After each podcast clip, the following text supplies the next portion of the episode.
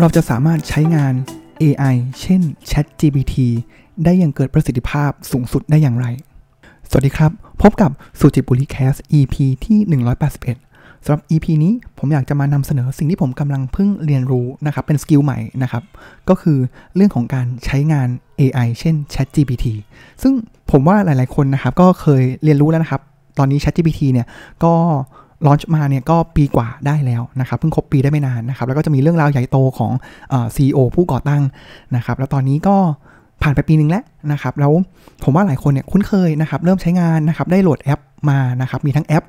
นะครับหรือว่าอาจจะทำบนเว็บเบสนะครับซึ่งผมละเป็นคนหนึ่งนะครับที่มีการใช้งาน ChatGPT มาอยู่เรื่อยๆนะครับ ส่วนใหญ่แล้วเนี่ยก็จะเป็นการตอบคำถามแบบ simple มากนะครับ เช่นผมยกตัวอย่างนะครับ เช่นผมอยากจะรู้ว่าอะ technical term นะครับ เช่นอะ real GDP nominal GDP นะครับ หรือว่า CVM GDP เนี่ยต่างกันอย่างไร ผมก็ใส่ว่าแบบ what are differences between uh, nominal GDP and CVM GDP เป็นต้นนะครับ แล้วมันก็จะให้คำตอบมานะครับ ซึ่งส่วนใหญ่ผมก็จะเป็นการถามตอบแบบเบสิกอย่างนี้นะครับ ซึ่งผมว่าเฮ้ยมันก็ Amazing แล้วนะว่ามันฉลาดแล้วมันหาข้อมูลมาให้ได้ดีนะครับ แล้วบางอย่างเนี่ยมันไล่ลอจิกเป็นอย่างดีเลย เช่นผมเคยถามตอนนั้นเลยนะครับว่า how can I present Chat GPT to CEO and convince them to use it อะไรอย่างนี้เป็นต้นนะครับ มันก็จะบอกว่า เฮ้ย consider แบบพิจารณาที่ audience CEO เราควรที่จะ present 1 2 3 4 5 ไฮไลท์ตรงนี้ 1 2 3 เป็นต้นนะครับ ซึ่งผมก็ว่า amazing มัน amazing มากนะครับ แต่ทีนี้ผมก็เปิดเจอใน LinkedIn Learning นะครับ เป็นคอร์ส ออนไลน์นะครับใน LinkedIn Learning นะครับแล้วผมรู้สึกว่าโหมันมันบียอนกว่าที่ผมคิดแล้วผมเริ่มเข้าใจแล้วว่าการที่ ChatGPT เนี่ยมันมา disrupt นะครับกระบวนหลายงานเลยนะครับมันมันทำได้จริง ๆ นะครับ หรือผมเนี่ยทำงานในสายกลยุทธ์ในหรือบางครั้งเนี่ย ผมว่าในแง่ของ Marketing นะครับ ในแง่ของหลาย ๆ อย่างเลยเนี่ยครับ ผมว่า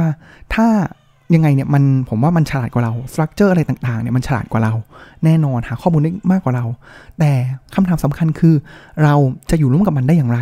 เราจะเป็นเหนือกว่ามัน เช่น ใช้งานมันเป็นได้อย่างไรนะครับซึ่งผมก็เลยมาเจอคอร์สสองคอร์สเรียนนะครับที่บน LinkedIn Learning นะครับ แล้วพอผมไปเปิดดูเนี่ยมันมีคอร์สเกี่ยวกับสิ่งนี้เยอะมากนะครับ keyword หนึ่งเลยเนี่ยครับที่อยากจะนำเสนอก่อนนะครับ ว่าเฮ้ยแล้ว มันมันคืออะไรอะ่ะเราเราต้องใช้มันอย่างไรนะครับ แล้วจริง ๆ แล้วเนี่ยมันถึงขั้นมีเป็นอาชีพเลยนะครับอาชีพนี้หรือว่าโรโรเนี้ยเขาเรียกว่า prompt engineer นะครับ prompt ก็คือ P R O M P T นะครับ prompt engineer นะครับแล้วผมก็ไปดูว่าเฮ้ย prompt engineer เนี่ยก็เป็นที่ผมว่าบูมมากในช่วงต้นปีนี้มาเป็นต้นมาเลยนะครับ prompt engineer เนี่ยหลักๆ แล้วเนี่ยครับมันเหมือนกับเป็นผู้เชี่ยวชาญ specialist คนหนึ่งนะครับที่ มีทักษะนะครับ มีความสามารถในการที่จะคุยกับ AI ได้นะครับ แล้วเขาบอกเลยครับว่า prompt engineer เนี่ยเป็นอาชีพที่น่าจะมาแรงนะครับ แต่ว่าหลายที่ก็บอกว่าเฮ้ยมันก็ไม่ได้อาจจะแรงขนาดนั้นนะครับ แล้วก็ผู้เขียนนะครับ ก็คืออขออภัย CEO ของ ChatGPT นะครับ Sam Altman เนี่ยเขาบอกว่าการเขียน promptพร้อมก็คือเหมือนเป็นประโยคคำสั่งประโยคที่เราใช้สื่อสารกับตัว ChatGPT หรือว่าอาจจะเป็น Bing หรือว่าอาจจะเป็น Google Bard นะครับเขาบอกว่าการเขียนพร้อมที่ดีสำหรับการสร้างบุคลิกของแชทบอทนั้น เป็นทักษะอันน่าอัศจรรย์ ที่สร้างความได้เปรียบอย่างมาก เป็นตัวอย่างของการเขียนโปรแกรมในภาษามนุษย์ natural language นะครับ เพราะฉะนั้นพร้อมเอนจิเนียร์คือตำแหน่งงานที่มีความสามารถในการดึงประสิทธิภาพสูงสุดของ AI มาใช้ ผ่านคำสั่งที่ป้อนเข้าไปคำสั่งนี้ก็คือ prompt นะครับแล้วก็ทำให้ AI ตอบกลับได้ตรงกับความต้องการของเรามากที่สุด พร้อมบริบทที่ครบถ้วนนะครับเพราะหลักๆแล้วเนี่ย สิ่งที่เราป้อนเข้าไปมันเหมือนเป็น Input ใช่ไหมครับ แล้วก็ AI ตอบกลับมาเป็น Output นะครับ เพราะะนั้นการที่เราใส่ Input ที่ดีกระชับแล้วตรงประเด็นเนี่ยมันทำให้เราได้ Output ที่ดีออกมานะครับ แล้วมันมันเหลือเชื่อว่าถ้าเราเขียนดีเนี่ยมันมันเหลือเชื่อจริง ๆนะครับ แต่อันนี้เป็นปูพื้นว่าพร้อม Engineer เนี่ยคืออะไรนะครับ ผมยกตัวอย่างนะครับ ก็คือว่าผมไปเรียนในคอร์สของอของคุณ Dave Birss นะครับ D A V E แล้วก็ B I R S S นะครับเขาก็จะมีพูดในเรื่องของ how to คอร์สที่เรียกชื่อว่า how to research and write using generative generative AI tools นะครับเขาก็จะมี framework อย่างนี้ครับว่า เฮ้ย การที่เขียน prompt ที่ดีเนี่ย มันมี framework ของมันอยู่นะครับ ซึ่งจริง ๆ แล้วคอร์ส ใน LinkedIn Learning หรือว่าในที่ต่าง ๆ เนี่ยเขาก็จะมี framework แต่ว่าการที่ดีเลยเนี่ย คือเราต้องรู้ว่าโครงสร้างของการเขียนคำสั่ง หรือเขียน prompt มีอะไรบ้างนะครับสำหรับคุณ Dave Birss นะครับเขาก็ให้ตัวอย่างที่ที่ดีนะครับ แล้วเหมือนเป็น framework ที่ดีนะครับ framework เนี้ยมีชื่อว่า create อ่ามันเหมือนเป็นตัวย่อนะครับ C ย่อจากอะไรนะครับ เริ่มต้นเลยนะครับ C ก็คือ character นะครับ character เนี่ยคือเราต้องบอก ChatGPT ก่อนนะครับว่า role ของเขาเนี่ยเป็นอะไรนะครับ เช่นใน prompt ที่ของคุณ Dave Birss เขียนนะครับเขาตั้งบริบทมาเลยว่า you are an expert in strategies with 20 years experience in business consulting นะครับเป็นต้นคือบอกไปก่อนเลยนะครับว่าคุณเนี่ยเก่งเรื่องอะไรนะครับ แล้วยิ่งถ้าเกิดชัดกว่านั้นได้อีกนะครับ เช่นสมมติว่าอยู่ใน marketing นะครับ ก็บอกไปเลยว่าคุณเนี่ย อะ AI ตัวนี้มีประสบการณ์เท่าไหร่นะครับ แล้วก็บอกว่าเป็นคนที่มีความสามารถในการที่จะคิดไอเดีย innovative ไอเดียได้ตลอด คือเซตบริบทไปเลยนะครับ เพราะฉะนั้นถ้าเกิดเรา set character บริบทของตัว ChatGPT ดีนะครับคำตอบเรามันจะกระชับชัดเจน ถ้าเกิดเราบอกว่าเออแบบเป็น strategist ทั่วไปเนี่ยคำตอบอาจจะกว้างมาก แต่ถ้าเกิดเราบอกว่าเขาเป็นคนที่คิดต่างไม่เหมือนใครคำตอบของตัว AI เนี่ยจะมีความว้าวนะครับ ต่อมาครับ เมื่อกี้เราบอกไปแล้วว่า character นะครับ C ต่อมาคือ R ก็คือ request request ก็คือเราบอกว่าเราอยากให้เขาเนี่ยทำอะไรให้เรานะครับ ก็คืออ่าเราบอกว่าเซตบริบทไปแล้วนะครับ แล้วเราอยากจะให้เขาเนี่ยแนะนำกลยุทธ์ให้เราเป็นต้นนะครับ ก็คือให้ context ให้ว่าเราอยากได้อะไรนะครับ แล้วก็อาจจะให้ข้อมูล background ไปให้นะครับว่าเอ้ยตอนนี้เราทำธุรกิจนี้นี้นี้อยู่นะครับสถานการณ์เราตอนนี้พบกับความยากลำบากอย่างไร และเราอยากจะให้เขาแนะนำเราอย่างไรนะครับซึ่งก็ยังกว้างอยู่ เพราะฉะนั้นมันจะตามด้วยตัวต่อมาครับ ก็คือ e e ในที่นี้นะครับคือ example นะครับก็คือเหมือนกับเราบอกว่าไอ้ output ที่เราอยากได้เนี่ยเป็นแบบไหนนะครับ เช่นในเนี้ยเขาบอกว่า draw your inspiration from chef นะครับ ก็คือแบบให้คำแนะนำสมมติเราให้ให้อยากให้เขาเนี่ยแนะนำสูตรอาหารอะไรต่างๆเนี่ยก็ให้เขาคิดในระบบว่าบริบทนะครับว่าเขาเป็นเชฟที่เก่งมากเป็นต้นนะครับ ก็คือบอกว่าเราอยากได้แบบไหนนะครับอะตัวนี้ตัว e ต่อมาครับ เป็นตัวที่ทำให้มันชัดขึ้นอีกนะครับ ก็คือคำว่าตัว a นะครับ ก็คือ adjustment นะครับ adjustment นี่คืออะไรนะครับ ก็ เป็นตัวเสริมมานะครับ เมื่อกี้ e บอกแล้วนะครับ ว่าบริบทที่อยากให้ output เป็นอย่างไร adjustment เนี่ยบอกว่าหัวข้ออะไรบ้างนะครับ measurement อะไรบ้างนะครับที่เราอยากได้นะครับ ผมยกตัวอย่างนะครับ เช่นถ้าเกิดเมื่อกี้เราบอกว่าให้แนะนำธุรกิจที่เกี่ยวกับอาหารใช่ไหมครับแล้วก็บอกว่าอะให้แนะนำเรื่องของ recommend pricing recommend menu นะครับหรือว่า recommend marketing branding เป็นต้นนะครับ หรือว่าอะอาจจะเป็น ingredient ต่างๆนะครับ ต่อมาครับเมื่อกี้ CREA ตัวที่ทำให้ชัดขึ้นอีกนะครับก็คือ output นะครับตัว T ก็คือ type of output นะครับ output ก็อาจจะบอกได้นะครับว่าเป็น bullet point เป็น paragraph เป็น table นะครับเป็นโครงกรนะครับเป็น script เป็น research paper เป็น article 500 คำเป็นต้นนะครับก็คือ type of output ที่เราอยากได้เนี่ยให้มัน response ตอบสนองเรากลับมานะครับสุดท้ายครับก็คือ extra นะครับ อันนี้เป็นตัวเสริมนะครับ เรายกผมยกตัวอย่างนะครับ ว่าบางครั้งเราใช้ Chat GPT ใช่ไหมครับแชทเนี่ยมันคือเหมือนกับเราคุยกับเขาไปเรื่อยๆนะครับแต่ว่าถ้าสมมติว่าเรามีการเขียนพร้อมตัวใหม่เนี่ยเราก็อาจจะเขียนตัวนี้ไปก่อนเลยนะครับ หรือว่าเขียนบรรทัดสุดท้ายนะครับ เช่นบอกว่า ignore everything before this paragraph นะครับก็คือไม่ต้องสนใจที่เราคุยกันมาก่อนหน้านี้เลยนะครับหรือเป็นการคำสั่งเช่นนะครับก็คือว่าบอกว่าเฮ้ย มันเป็นการถามตอบได้นะครับ เพราะเราไม่ได้แบบบอกบอกว่าถ้าเกิดเขาเราให้คำสั่งไปแล้วตอบมาแล้วก็เปลี่ยนเรื่องใช่ไหมครับ แต่ว่าเราอาจจะบอกว่าเนี่ยเขาใช้คำว่า ask me question before you you answer นะครับ ก็คือให้ถาม confirm เราอีกครั้งหนึ่งก่อนนะครับ ก่อนที่จะไปที่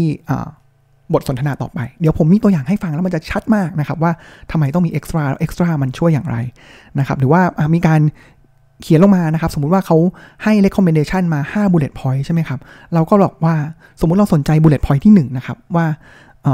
อยากขอรายละเอียดเพิ่มนะครับ แล้วก็ในอันต่อมาเนี่ยเราก็สามารถบอกได้นะครับว่า explain your thinking นะครับ อธิบายหน่อยสิ ขอดีเทลมากหน่อยสิ เกี่ยวกับ bullet point นี้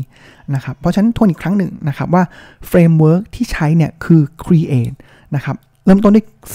บอกเขาก่อนว่าบริบทของเขาเนี่ยเป็นแบบไหน คน แบบเหมือนมีความสามารถด้านไหน request นะครับก็คือบอกว่าเราอยากได้อะไร แล้ว 4 ตัวสุดท้ายคือทำให้ชัดขึ้นนะครับ ก็คือ example ว่าเราอยากจะให้บริบทของการตอบของเขาเนี่ยเป็นอย่างไรนะครับ แล้วก็มีเหมือนมีหัวข้อไหนบ้างที่เราอยากได้จากเขานะครับ แล้วก็ format ของ Output เป็นอย่างไรนะครับ แล้วก็คำสั่ง Extra อื่น ๆ เพิ่มเติมที่ทำให้ smooth มากขึ้นนะครับ ทีนี้มาดูตัวอย่างครับว่าทำไมพอลาผมเห็นแล้วเนี่ยผมรู้สึกอึ้ง อึ้งไปเลยนะครับว่าโหมันทำได้ขนาดนี้เชียวหรือ ผมยก 2 ตัวอย่างมาให้ฟังกันนะครับ ตัวอย่างแรกเลยนะครับอะเซตบริบทก่อนนะครับ เดี๋ยวผมอาจจะมีแปะตัวพร้อมเนี่ยเป็นตัวอย่างไว้ในในสคริปต์ใน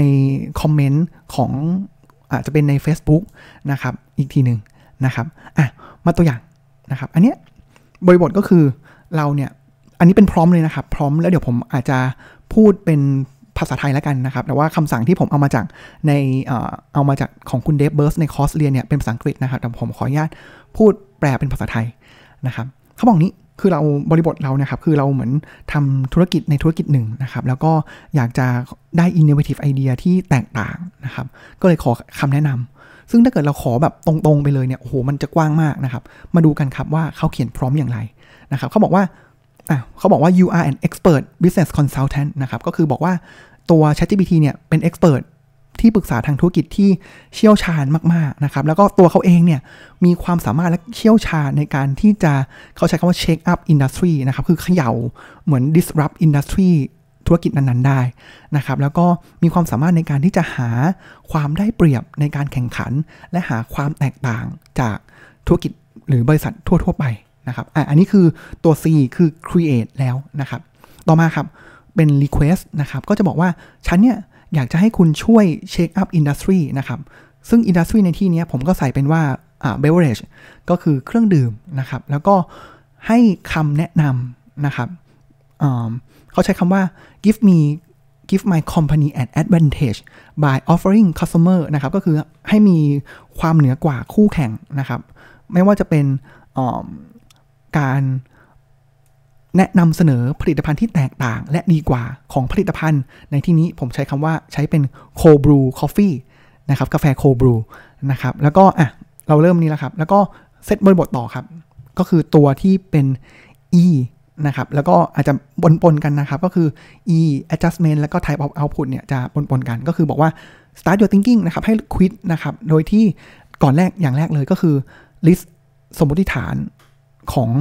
industry นี้นะครับของโคบรูของ Product นี้ก่อนนะครับ ไม่ว่าจะเป็นในแง่ของผลิตภัณฑ์ ราคาช่องทางจัดจำหน่าย ลูกกลุ่มลูกค้า เทคโนโลยีนะครับหรือว่า location บริเวณสถานที่ที่ขายนะครับ Workforce Automation AI การตลาด แล้วก็มุมมองอื่นๆนะครับ จากนั้นเมื่อเรามี assumption แล้วเนี่ยให้ challenge assumption เหล่านั้นนะครับ เพื่อที่จะนำเสนอทางเลือกใหม่ นะครับที่สามารถเพิ่ม value ให้กับลูกค้าได้ ไม่ว่าจะเป็นในแง่ของราคา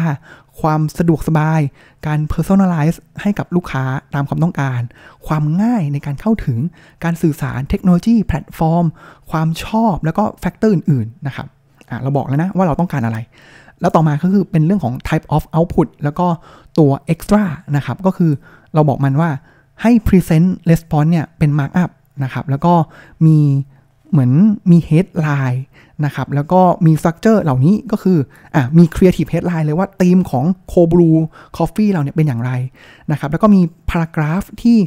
บ่งบอกถึงโอกาส มี list ของ assumption ก็คือสมมติฐานต่างๆ เกี่ยวกับ product นะครับนำเสนอไอเดีย 5 อย่างที่สามารถจะ challenge สมมติฐานเหล่านั้นนะครับ แล้วก็บอกว่าแล้วเราต้องดำเนินการอย่างไรที่จะนำเสนอหรือว่าแบบเข้าถึงโอกาสนี้ได้นะครับ แล้วก็ ขั้นตอนการทำที่มัน practical นะครับ มี SWOT analysis นะครับ แล้วก็มีการนำเสนอว่าเราจะสามารถที่จะ validate เช็คว่า approach วิธีการที่เราใช้เนี่ยเป็นอย่างไร โอ้โห มันต้องเห็นไหมครับว่าอันนี้คือคำสั่งพร้อมที่เขียนเข้าไปนะครับ มาดูคำตอบ มาดูคำตอบกันนะครับ ลองดูนะครับ ผมว่าเดี๋ยวผมแปะ ร้อมไปให้เนี่ย เพื่อนๆ ลองไปแปะดู แล้วก็ดูใน Chat GPT นะครับ ว่ามันตอบว่าอะไร ตัว headline นะครับ เขาใช้คำว่า bold brew revolution โอ้โห แกรน แล้วก็มีโคลอนนะครับ บอกว่า refining the chill in cold brew coffee refining ก็แบบเหมือนมีการ refine ใหม่นะครับนำเสนอใหม่นะครับ chill the chill in cold brew coffee นะครับ แล้วหลังจากนั้นเนี่ยเขาก็มีการเกริ่นก่อนนะครับว่า in the world of inundated with ordinary คือแบบโลกที่มีแต่ความทั่วไปนี่ยครับ มันก็ยังมีโอกาสอยู่นะครับแอบโอ้โห จั่วมาซะสวยเลยนะครับ แล้วก็ assumption ของเขาเนี่ย มี 5 อย่างนะครับ ก็บอกว่า เออเรื่องของ presentation norm นะครับ ว่า เออ ปกติทั่วไปเนี่ย มันก็คือเป็น packaging เนี่ย ก็คือ standard แก้ว หรือว่าเป็นขวดทั่วไป ราคาก็ทั่วไปก็มี พรีเมียมบ้างนะครับ distribution ก็ retail space นะครับตามตลาดต่างๆ ลูกค้าก็จะเป็นคนที่สนใจเรื่องของรสชาติของโคบรูเทคโนโลยีก็เขาใช้คำว่าก็ไม่ได้มีอะไรอย่างมากก็ออนไลน์ออเดอร์สนะครับจากนั้นเขาก็เสนอ five game changing ideas นะครับอะอันแรกเลยก็อันนี้จะไปเร็วๆนะครับ เพื่อนๆ ลองไป search ตามได้หรือเปลี่ยน industry ได้ เขาบอกว่า edible artistry dynamic pricing pop up paradigm personalized blends augmented reality labels นะครับ แล้วก็พอเสร็จปุ๊บ ก็ recommend lab approach นะครับ เขาใช้คำว่า edible artistry packaging with dynamic pricing โอ้โห to create a sensory and economic delight let consumer bites ก็คือกัดนะครับ into the experience while enjoying the benefit of personalized pricing based on their engagement and loyalty ก็คือ อะ เหมือนเป็น artistry นะครับ งาน art นะครับที่กินได้นะครับแล้วก็มี dynamic pricing ก็คือเป็น tier ราคานะครับแล้วก็ให้เขา enjoy กับรสชาติที่เฉพาะตัวนะครับแล้วก็ราคาเนี่ย based onจากความสัมพันธ์ engage แล้วก็ loyalty กับแบรนด์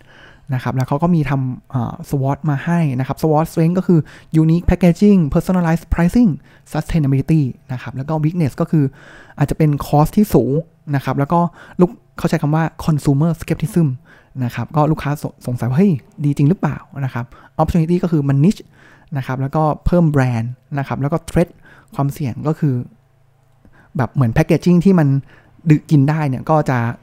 งงหน่อยนะครับ เป็นต้นนะครับ นี่แหละคือแบบ มัน precise มากนะ แล้วก็ถ้าเกิดเราอยากจะได้ไอเดียเพิ่มเนี่ยเราก็สามารถพิมพ์ต่อได้นะ ว่า what do you, can you explain more แบบอธิบายเพิ่มเติมเกี่ยวกับเรื่องของ edible artistry นะครับเราก็สามารถที่จะ extra มันได้นะครับ เป็นไงบ้างครับ ผมว่ามัน amazing นะ amazing นะครับอันนี้เป็นตัวอย่างแรก อีกตัวอย่างหนึ่งนะครับ จริง ๆ แล้วมันมันทำได้หลายแง่มุมมาก ๆ นะครับ เป็นเรื่องของ productivity ก็ได้ ช่วยคิด business ก็ได้ แต่ว่าสำคัญคือเราต้อง structure ความคิดของเรา ตั้งคำถามให้เป็น ตั้งบริบทให้เป็น นะครับอีกอันหนึ่งนะครับอันนี้จะเป็นในแง่ของ two way communication แล้วนะครับมีการให้ถามตอบนะครับอะอันนี้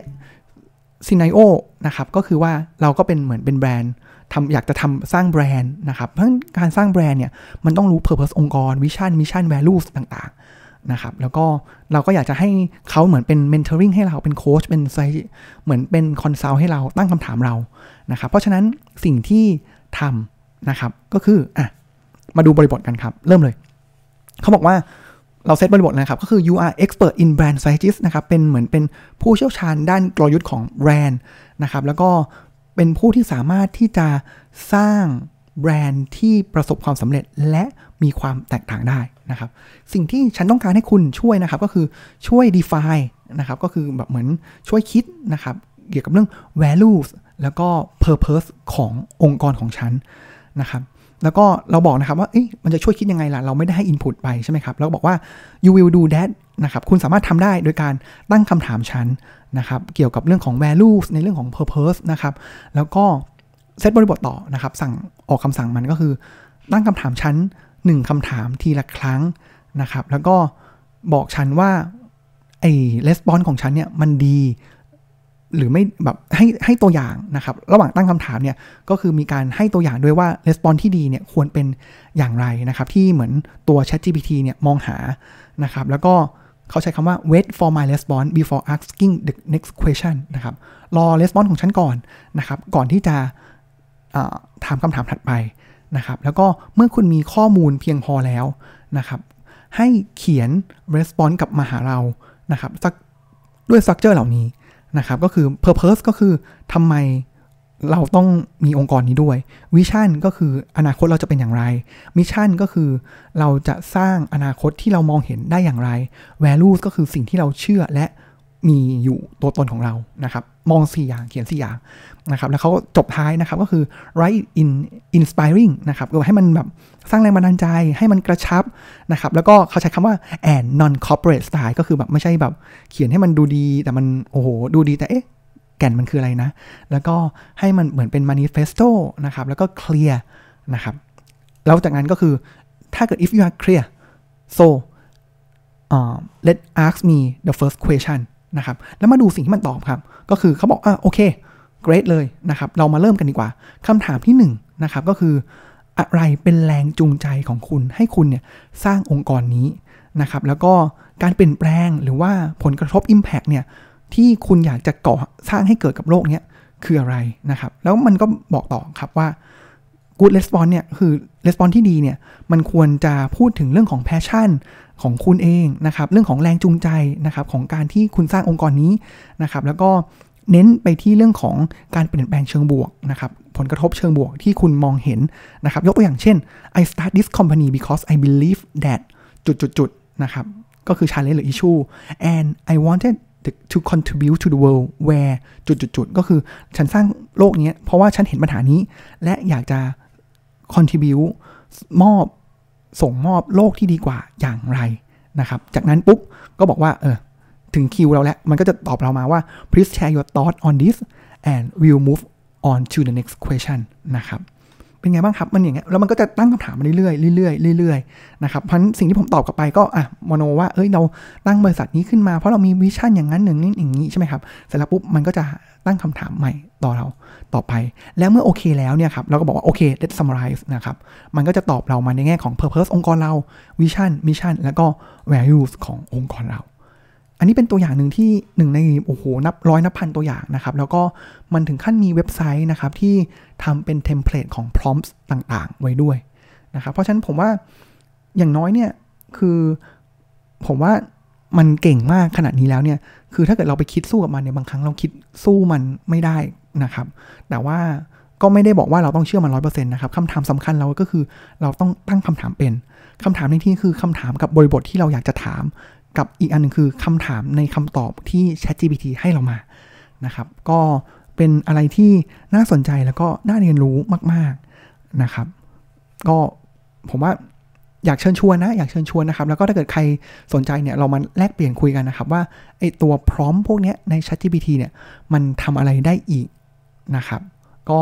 ฝากไว้สำหรับสุจิบุรีแคสใน EP นี้นะครับ แล้วเดี๋ยวถ้ามีโอกาสอัปเดตอะไรเกี่ยวกับตัวนี้เดี๋ยวผมจะนำมาเล่าสู่กันฟังอีกครั้งหนึ่งนะครับสำหรับนี้ก็ขอบคุณที่ติดตามเราฟังนะครับ แล้วก็ขอกล่าวคำว่าสวัสดีครับ